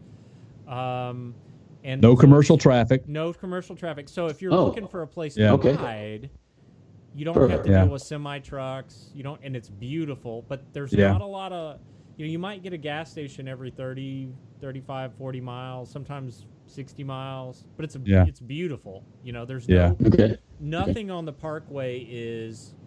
Um, Like, you're not allowed to put houses with driveways that go onto the parkway. So it's all just basically country road that's... That's pretty, pretty wide open. Yeah. That's beautiful. Yeah. And I've I've seen a deer jump over a guy that was riding with me one you afternoon do, yeah. on that on that like parkway. It's, you're, you are pretty rural. The hoofs, the hoofs clipped his helmet. So... Wow. That was quite interesting. Um, I uh, I had to pull off to the side of the road and... He didn't even know it happened. He didn't even realize. Yeah, you had to stop hyperventilating. Oh, yeah, I was, uh, I mean, because this happened right in front of me. I'm like, this is just, that could have been me. I mean, right, I mean, those are, you know, that's a lot of weight hitting yeah. at a, at, I mean, we were doing, I mean, the max speed is fifty in certain places, and we were doing over fifty. We were, we were, we were speeding just because the sure, curves sure. are. So it's asking yeah, the, for it, you know. Yeah, the curves are, yeah. Yeah, yeah, it, yeah, for sure. It, for sure. It, it says, please, ride fast, you know, that's. That's what so, it says, but um, this man get hit by a deer is is commonplace where we come from. Yeah, I mean, it's nothing for somebody to drive up into once every weekend, drive up to the parts store and go, "Yeah, man, I gotta I need to replace the headlight for the hit a deer. I'm going on my way to camp." Right. Right. That's right. You know? Yeah. So, so uh, Jay, I'm yeah. Gonna... So, no, I, I I got rid of the motorcycle. It's too too scary. Uh, I, yeah, don't, I don't blame you there. It's, yeah. yeah. I need, you've actually just made me think I need to get Jay out somewhere on one of these, somewhere in the middle of Colorado, somewhere on a, on a mountain pass where there's not a lot of traffic and we need to just go ride. Oh, just go ride. Yeah. Yeah. yeah. So, so thanks well, for that, Marlon. Um, absolutely. Jay, do you want to, uh, just in the interest of time here and, and Marlon's time and our time, do you want to, I'll let you kick his tires for a little bit before we cut him loose. I, I don't want to. Sorry, I'm talking to my. my yeah. My. Uh, no, it's fine. And, it's fine. This is this is located. Yes. And we're so, all kind of. I'm talk, I'm, just so you know, I'm talking to my chef, who's asked me what I want for dinner. uh, uh, well, I, you know, I just I have you know since you've since you've left Hampton County, you know, um, I, I kind of like to know if people you know that have left like myself, like us. Yeah. You know, how, how how we've expanded along the way and, you know, how we've become more worldly. And it's so different for me going back home because, like, for example, my palate changed. You know, I love mm-hmm. to eat things that most people back home wouldn't even consider eating, you know, right. and you know, like sushi. Um, yeah. You know, and so my question, I guess a question I have for you is, do you still have that one thing that when you do go back home that you have to have? I mean, is there any, because I do. So, but I want to, okay, I want to hear it. And uh, I don't do, I don't go back home to get it. Oh, I, okay. Have, I can get it. It, it. I can get it here. I can get it. One one of them I can get mailed here, and the other I just buy it and I make it myself here. Okay. Uh, one is turkey necks. Okay. Which I'm going to go start making after we're after we're finished. Uh, so I've got my dad's recipe. So I get them here from this meat place and uh, boil them in a pot and the whole thing and, uh, over rice. So it's my it's my it's my only Southern meat, gamey meat indulgence that uh, I had to talk. It took me three years to talk my wife into trying. Right. Three years. Uh, yeah, yeah. She was like, "I'm not eating that whatever that is that you dragged up from the meat market." From the meat market. uh, so I so I get that and I cook it here. I wish I tell you this. Like I have this conversation. We do. We oddly enough we do have a we do have a chef. That's awesome. Who's from, who's from Detroit, and uh, so I he and I have this conversation quite a bit, which is I wish I could get freshwater fish. Ah, you know I, I can't get freshwater. Get freshwater fish because you, you, you get it shipped, I guess, and it just it just doesn't taste the same. You know what I mean? Right. But I love to be able to go to, you know, a place like Lake Warren and oh. just get a bunch of brim or crappie or redbreast and and and fry them because it, you know the taste is just yeah. Fun. But turkey necks is one. The other, uh, and Jay, you'll appreciate this. And I don't know if you've turned deep onto this yet, but if you haven't, you will after this conversation, which is boiled peanuts. Yes. That was on my list of things to ask wow. you if you uh, if you still crave those. It's funny. It's it's a love-hate relationship with most people on those things. You either oh. love them or, or you hate them. And what's funny well, you is... Right. If, it, if you hate them, something happened in your childhood. That's right. So I'll, so I'll tell you a story. I'll tell you exactly. I'll tell you a story. Um, my second wife, um, okay. I, I met her in, in Nashville, and the first time her mother... Uh, and and Dad um, visited. We I took him down to to Hampton, um, yeah. and it just so happened to be it was the weekend of the Watermelon Festival. Watermelon Festival, yep. yeah, yeah. Um, and um, to my delight, uh, my mother-in-law wanted to try these boiled peanuts, Okay. And every, everybody in the group, including my wife and my father-in-law, just absolutely spit them out, hated them, couldn't couldn't deal with them. Um, but on that trip, two things that I learned about my mother-in-law. She likes boiled boiled peanuts and chicken gizzards. And this is a that's, woman. Yeah. That's great. I love her already. Right, exactly. I, I and and my my wife, she she she will do neither one of them. But the one thing that I wanted to ask you about the, the food of choice down in that area, it's very unique, is the barbecue that we have down there.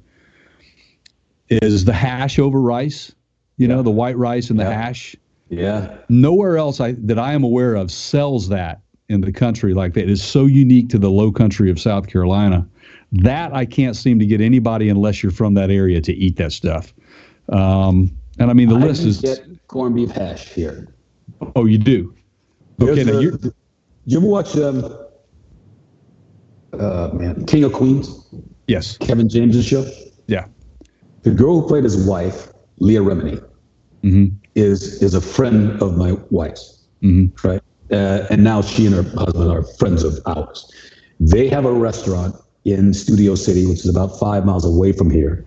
And it's the only place in that I found in L A that serves corned beef hash the way it tasted in South Carolina. Yeah. Yeah. So if I'm going to have, a, if, when I get a taste for corned beef hash, that's where I go. Yeah. My stepmother still to this day makes it with cabbage. Oh, corned yeah. beef and cabbage. Yeah. Love it. Yeah. Love it. In a, in a, press, in a pressure cooker. Delicious. Yeah. Uh, Keith? We made we made the chicken soup. My wife likes to have a big thing of chicken soup around. Right. Freshly right. made chicken soup. So chef makes a whole thing of chicken soup. Made it yesterday. Huge pot of chicken soup that's in the fridge right now. And uh, apologized to me because he couldn't find gizzards at the store that he normally goes to. But he left yesterday, found them yesterday evening, cooked them last night. And I had a bowl of chicken soup with gizzards in it yesterday. Nice, man. You know, and I told you this when I talked to you, and only only you and I will get this, and everybody else from where we're from. And I said we I had to bring this up, and this is why I'm on the subject of food. Is because I wanted, yeah, I, I wanted to segue. That, Keith, Keith, so there's this, there's this, there's you this guys chicken realize, place. Like I'm, I'm thirty minutes to an hour past dinner time for this pot, and I'm just sitting here just suffering right now. Hey, this is, why, this is why I love the West Coast, man. I love my time zone. But um, right, right. Rick, it, it, Chickadilly was just such a unique little spot. It literally was just this like alley-wide little hole-in-the-wall building just off of Main Street that had a pass-through window that you ordered, and, and they handed you the best fried chicken in the world you'd ever eat, man. Absolutely. Uh, you know, and, Absolutely. and it was funny because I just all of a sudden, and, and I had to bring it up because a couple years ago, Marlon and I were back and forth on, on, on Facebook.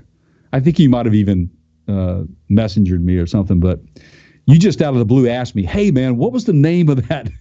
That yeah, you I did. Evidently having a having a conversation with someone about it, but is it just still a there? very yeah yeah yeah uh, uh, no, it's not still no, there. It's not. It no. was replaced by Rigdon's. Yeah, which is then, which is still a great chicken place. But yeah, yeah. So we are we are known for our, for our great Southern cooking, man. I'm so, not going if I can't get the original experience. Well, I still yeah. get the uh, I still get the uh, the odd look when I mention grits to people. Um, for sure. You know, what is a grit? You know, and and um, in the you South? Can't find. No, here. Oh, oh, well, yeah, duh. Yeah, yeah. Um, yeah, yeah, and you, yeah, yeah. I can't yeah. even find instant that's, grits in, in, in the safe territory. You're, you're. Yeah, that's yeah. it. Listen, it, it, that's all. It's almost a. If if I was still, if I was still a fight man, uh, it's almost uh, fighting words when you say grits to somebody out here, and they go, "Oh yeah, like it's it's just like oatmeal." Like, uh, how dare you? Yeah, what? How dare you? Yeah. yeah. It's uh, something as blasphemous as grits is just like oatmeal. Right. I, I special yeah. order mine actually online um, from Edisto, South Carolina. Well, do you really? Uh, yeah. There's a there's a company down there called, and and I'll I'll give them a plug. and you guys are more than welcome to sponsor us, by the way, uh, Geechee Geechee Boy Grits. Um, delicious, some of the best. They use an old, old recipe, man. So um, that's how that's how hard up I am for good I, Southern cooking. I, would, I, I so, could get I'm you some it, and ship it. you some if you would just tell me these things. You know, I'm, they've got good well, good grits around here. That's okay. There's a place. There's a the place I get my. Uh, I, I guess you you can get them from anybody on the side of the road in South Carolina, but uh, there's a place called Young's Plantation. No relation to me. In Florence, okay. That will ship a can of these, t- you know, ten-pound cans yeah. of uh, of boiled peanuts anywhere you. Oh want. man, yeah, you know, I get them Every- Cajun style. Oh yeah, there you go. Um, my yeah. dad and stepmother, they boil bushels of those things and they freeze them. They keep them in the freezer year round. So Absolutely. whenever whenever the grandkids come to town or I come to town, my sister comes to town, mm-hmm. they're they're pulling them out of the freezer and thawing them out, and oh. we're just, just sitting there just stuffing our faces are, with them. You guys are killing me. You're killing me. All right. I gotta go. I gotta go get a Christmas tree, but I gotta I gotta eat first, and now I, I'm not sure I'm gonna get to the Christmas tree part. I'm so hungry. Uh, what? Um, Marlon, can can we give some plugs out for you? Uh, social media, uh, anything really? The the floor is yours. Do you have anything you want to? Let well, I appreciate that. I, I, I, I, oddly enough, I don't. I don't. Uh, other than, uh, you know, be on the lookout for this film, Hellfighters, is what it's called, um, and uh, this T V show is called Who the Who the F is Mike Young. Okay. Uh, again, no relation to me, but that's the name. That's the name of the show, um, and I think that's it. Yeah. Oh, and um, it's Be on, be on the lookout for a movie. It's, again, it's called Faith Based, starring Jason Alexander and I can't. Yeah, I can't wait. Uh, top of our families. Yeah, yeah, and, and I'm sure we'll we'll stay in touch on that. So you know, oh, sure. keep us informed. What about? Well, sorry, Jay, go ahead. No, I was going to ask. Um, would you be willing to come on, and you know, for a segment or two in the future? You know, absolutely. Maybe, uh, maybe we'll prepare like maybe a top ten list or something for you to, oh, there you go. to do with us. Love it. I would. Okay. Absolutely. We'll, we'll we'll keep it. We'll keep it short. What? Yeah. Uh, what about do you, you? You want folks to follow you on any social media? Do you have a? I'm never. Okay. All right. Uh, I, Good it, for you. I wish I, I wish I could say follow me on Instagram. I don't have an Instagram account. Or one that's active anyway. Um, okay. When I go on Facebook, I'm just looking for updates, and then I'm off of it. Uh, you're you know? probably smarter uh, than we are. So. Um, well, what about your what about your sister-in-law with the charity that she's involved with, with uh, uh, that you went down for in Buford? Is she still involved yes. in that? Yes, well, she is. Why don't we? Okay, her name's Beth Young. Mm-hmm. Uh, it's and it's called Citizens Opposed to Domestic Abuse, okay. and uh, CODA. Citizens Opposed to Domestic Abuse, right? Okay. And what they do is they take women, women and their children who are in abusive relationships out of that uh, hostile environment and put them in uh, uh, shelters that they're trying to build across the state, around the state, uh, at no cost to them until they get on their feet. Uh, it's, it's a fantastic charity. Uh, so look that up, and if, uh, if you can give a shout to Beth Young. By the time uh, this she'll, she'll tell you all about screens. We will have the information. It'll perfect right down here. Yeah. yeah, we'll put it on our web. We'll yeah. put a link on our website as well, mentioned That's on the right. podcast. Yeah. So we'll okay. we'll certainly do. That's a that is a a, a, a very very good cause.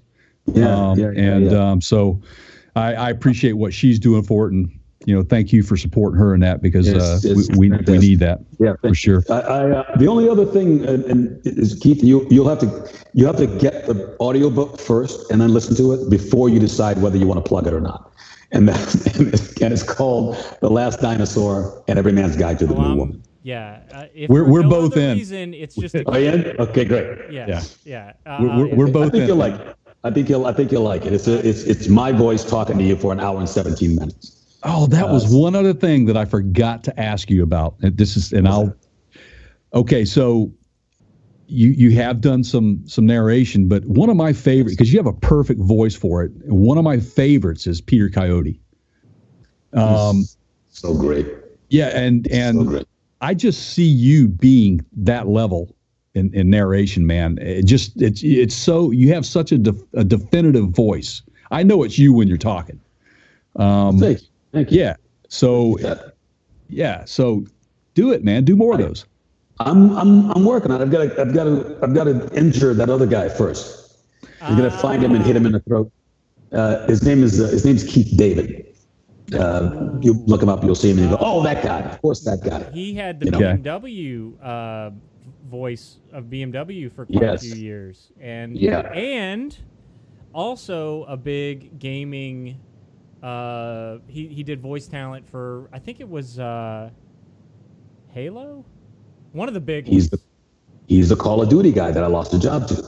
Okay, so right. he's he's been around. He's been around a while. I, I would say he's same age as the rest of the room-ish. No. Really? He's, no? Yeah, he's he's he's getting close to seventy. No. Wow. Wow. If he's not, if he's not over seventy, you know. Um, yeah, I mean, I, listen, I, I, I appreciate like uh, you know, kind words about the voice, Jake. Um, it's uh, my mentor. In the voice world was a guy named Don LaFontaine. You better Don LaFontaine, right? I've heard the yep. the movie trailer voice mm-hmm. uh, of every movie up until up until he passed away about, about ten years ago. Um, so I used to hang out with him, and you know he had a studio in his house, so he would have the you know the, the information for the trailer would come to his house, so he'd just go in and allow me to watch and do his thing and how to articulate and how to breathe and so on and so forth. You know what I mean? So the, the, the voiceover world is a very specific world. See, it's a tougher world to break into than, than acting is, you know, uh, because unless Keith David loses his voice, you know, right. Cause I got, because of the voiceover thing, you get up in your underwear. If you got a studio at your house, yeah, you know, it'll take yeah. you two minutes while you get coffee. You know, you never have right. a dress or leave or it was such an easy job to do. Uh, I'm working at it. I'm working at it. So, but uh, right now, I'm concentrating on this movie. Jay, I think gotcha. I think one of our career goals needs to be, uh, look, if these if these old Top Gear guys are doing their movies now on Amazon, when we do our first, maybe in the in the style of Jackass or something, I don't know, but we need to, we need to talk hire, to Marlon. We need to hire, see if we can hire Marlon to do the, the, the trailer voice and, and the trailer voice. Yeah, that, that needs to be yeah. a life goal of ours to get to get Marlon involved somehow in the voice of. Since it's just been a recurring theme of this whole this whole podcast. Right. Well. I, I, I told Keith I was going to do this to you, man, and, and, I, and I have to. Can I go ahead and do this, Keith? Oh, right. So yeah. So the shtick was what? Like, uh, because from Marlon's acting career, there was a character where he got somebody to wear a hat on Jimmy Kimmel's show. We thought it would own, Mar- Marlon would, well, it would own Jay. This I'm was gonna, Jay's idea. one hundred percent. I'm going to... I'll send it to you, my friend. So for those now, of you that, can't wait to wear it. You want, truck, you want trucker style or you want uh, baseball cap style? Uh, trucker. Let's go. Let's go trucker because it's, it's never something that I do, but I do. I'll do it for you guys. That's so, us, man. Wear, parts, be, be proud of that. That's that's that's my buddy. Yeah, yeah. Thank you, man. Really, absolutely. Absolutely. You're welcome. Thank you, Jay. Thank well you. played, man. That was. Uh, I forgot all about that. Yeah. yeah. Well, you know, that, that whole scene, man. I mean, I remember the first time. Let me tell you my reaction when I saw that scene. The first time I saw it, I'm looking at my wife and I'm going, I know this guy. I I, I know this guy. And then you just started popping up everywhere, man. It was like, that's Marlon, you know? So, so that funny. was, uh, yeah, that was the first. And then I really got hooked just waiting. I got hooked on Entourage just waiting for you to come back on, you know? So, wow. Wow. Yeah, I was one of my favorite characters, man. I mean, you had the body shop and, you know, just just a very cool, very cool uh, character, man. This, so It's pretty cool, man. We're, we're, Becky, sorry. No, it's all yours. Go ahead. No, it's not. Uh, well, hang on. Let me see that other, the, the cap that was on your left hand. I think you need to send them both. I'll send you I, I one of you. I think you need to send them both. Yeah, I might have to have both of them. Yeah. Okay. I'll do that. Yeah. I'll, I'll text you. I'll get your address and send it to you. So okay, yeah, excellent. So uh, the the so you do this whole body of work. I've done about two hundred commercials over over, over the years, right? And uh, and then whatever T V series and a bit part in this movie and whatever, you know. But uh, it's always cool. It's it's always weird still to me. Um, one is it's weird to get called a celebrity. It's just it's weird, you know. But whatever. Uh, the other is getting recognized, you know, and in particularly, in, in particular, getting recognized outside of here, right? Because other actors know you. You see an audition or whatever, you know, people, singular people that you know, you know, or someone back home, you know, goes, oh man, I saw you on whatever, right? But to go to uh, uh, a, a, another country or, or another city, like I was in San Francisco, walking, and, how, and it, it's it's indicative of how how popular Entourage is, right? Or right, it's, it's huge. Wife and I are walking down this crowded street going shopping, and it's packed. And we're walking down there, and I see these two guys walking towards us, and you know, just see them in the crowd because they're animatedly talking to each other. And they get about three feet in front of me, and this guy turns to his partner and goes, "Dude, it's, it's Rufus." And it's, it's it's always the character name, never the actual actor. Never, absolutely. Which is the great thing about being a character actor, because they don't know your name; they just know the character.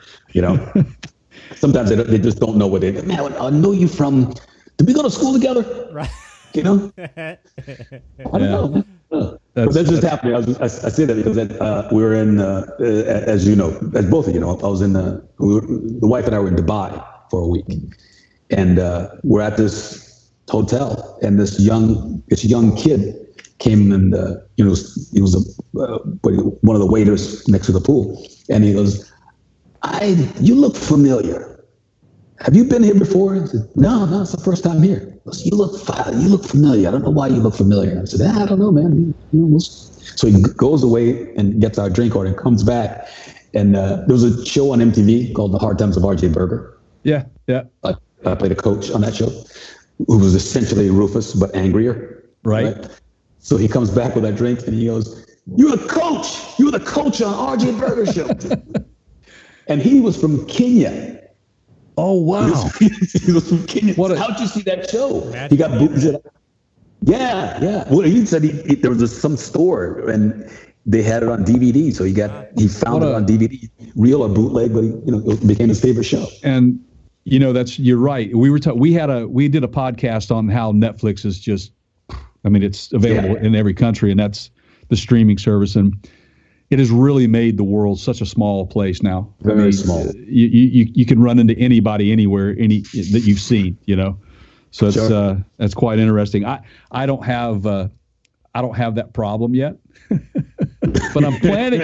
but I'm planning on it. If I keep this up, man, maybe one day, right? So you will. You will yeah. soon. Well, I hope so. Keith Keith had a we. I, I was telling him about the Kia commercial that you mm-hmm. did. And I really, really love the message there. And he is a baseball coach, a Little League baseball coach.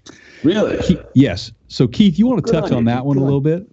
Yeah, yeah. Uh, man, I'm going to get – this is – you're opening the door for me to get in trouble. Like, I, I, I, I, I, I'm trying to stay out of controversy here. So – Yeah, right. Um, well, when you're when you're coaching, you do it when the parents aren't around. And then, you know, it's sort of – you can say what you want. And, you know, there's that – grit factor, right? But um I I am a fan of of within reason, like I you know, our coaches that we all had, like there was no water, right? Like you earned water, right? Like you do laps mm-hmm. until you pass out and then maybe you'll get some mm-hmm. water. But um I, I'm just so you did a commercial, Marlon, for Kia. Jay, I, I've seen like your I did a little bit of homework and, and, and I've seen like maybe the past couple years worth of your stuff and then your Entourage work, just because I was a huge fan of all of that stuff.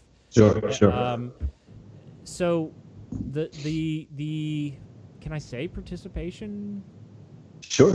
Tr- like the sticker and the trophy and that that yeah, commercial yeah. kind of tied into that mentality, and I just don't the, the the kids that I coach, like that's not I'm not a fan of that. I I just I think that you you look. This isn't anything new. We've talked about this for the past hour and a half. You got to have good work ethic to get somewhere or be extremely lucky, one of the two. And if it's me, I'm not great at playing the lottery. I'll take the work ethic every time. Yeah. You know? Yeah. Keep yeah. keep digging at it, and you'll you'll end up, you know, I, I just so that that that work that you did sort of hit home, even though I know you're you're working for Kia in that case, but I was a fan of that work. Well, you know what? It's uh, I I did a podcast uh, a few months ago, and the last uh, question he asked me was, "What are your top three? What are your top three favorite things that you've done?" Right? And he said, "Well, Entourage, and and War of the Worlds, because I got to work with Tom Cruise and Spielberg, and the other was the Kia commercial, because of, because it's a One is it's the message, right? But it just happens to be a message that resonated with me personally, because I'm, I I feel the same way. And, and if you're from the background, for certain, the background that Jay and I come from, and apparently you as well, it, nothing's given to you, and and you don't expect anything to be given to you. You know, it's like what what does this take? Well, you got to work harder than that guy. Okay, okay. Flight school was that. It's like what what is it? What do you want to fly? Well, what's the what's the what's the best thing to fly? Well, that'd be fighters. Well, how do you do that? Well, you gotta graduate in the top five percent of the class. Okay, like, I guess I'll knuckle down and do that then. You know? Yeah. So yeah, yeah. Uh, that, it's that's one of of the many commercials that I've done. That is my absolute favorite one. No yeah. one probably could have pulled it off that did not have the conviction of that being a life principle. Like you did. I mean, that's that's right. what made it for sure. Yeah, yeah, yeah. Some, somebody yeah. like that. Fortunately, it happened to be me, so no, I got. The, it was, I got the it was meant to be yours. I think that's where we're going. Yeah, with this. yeah, yeah. And, and you know, Marlon, I, I, I got. I have to say to you, I, I apologize that there's just so much that we could talk about, and I'm I'm happy to know that you're willing to come back on and talk to us more. Um, at some point, I know you're very busy. Um, we'll stay in touch for sure to Great. keep keep keep this dialogue open, and obviously you and I keeping up with, with home and stuff. I'll be back there probably after the first of the year. Okay. Um, I'll, I'll let you know how it goes.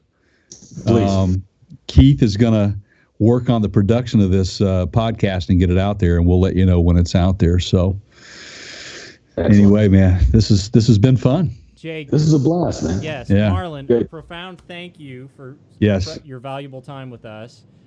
Jake, Absolutely. Can you do, um, in thirty seconds, can you do our social media?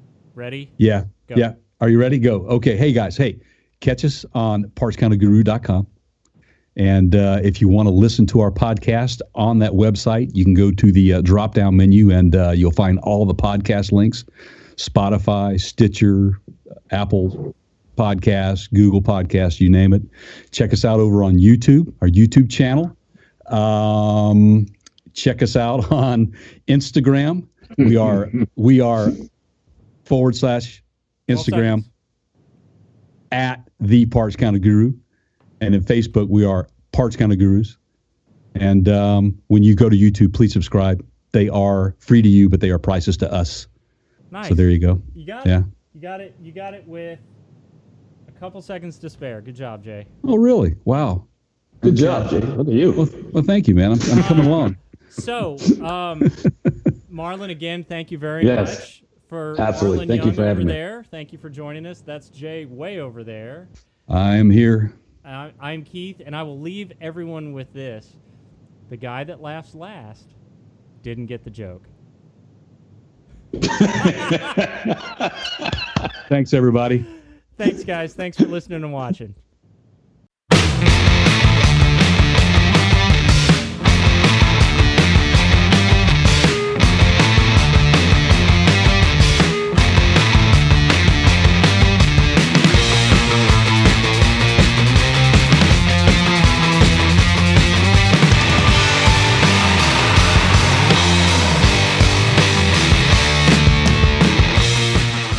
Boom, boom, kaboom, bubba, da ka, boom, boom, whatever, right?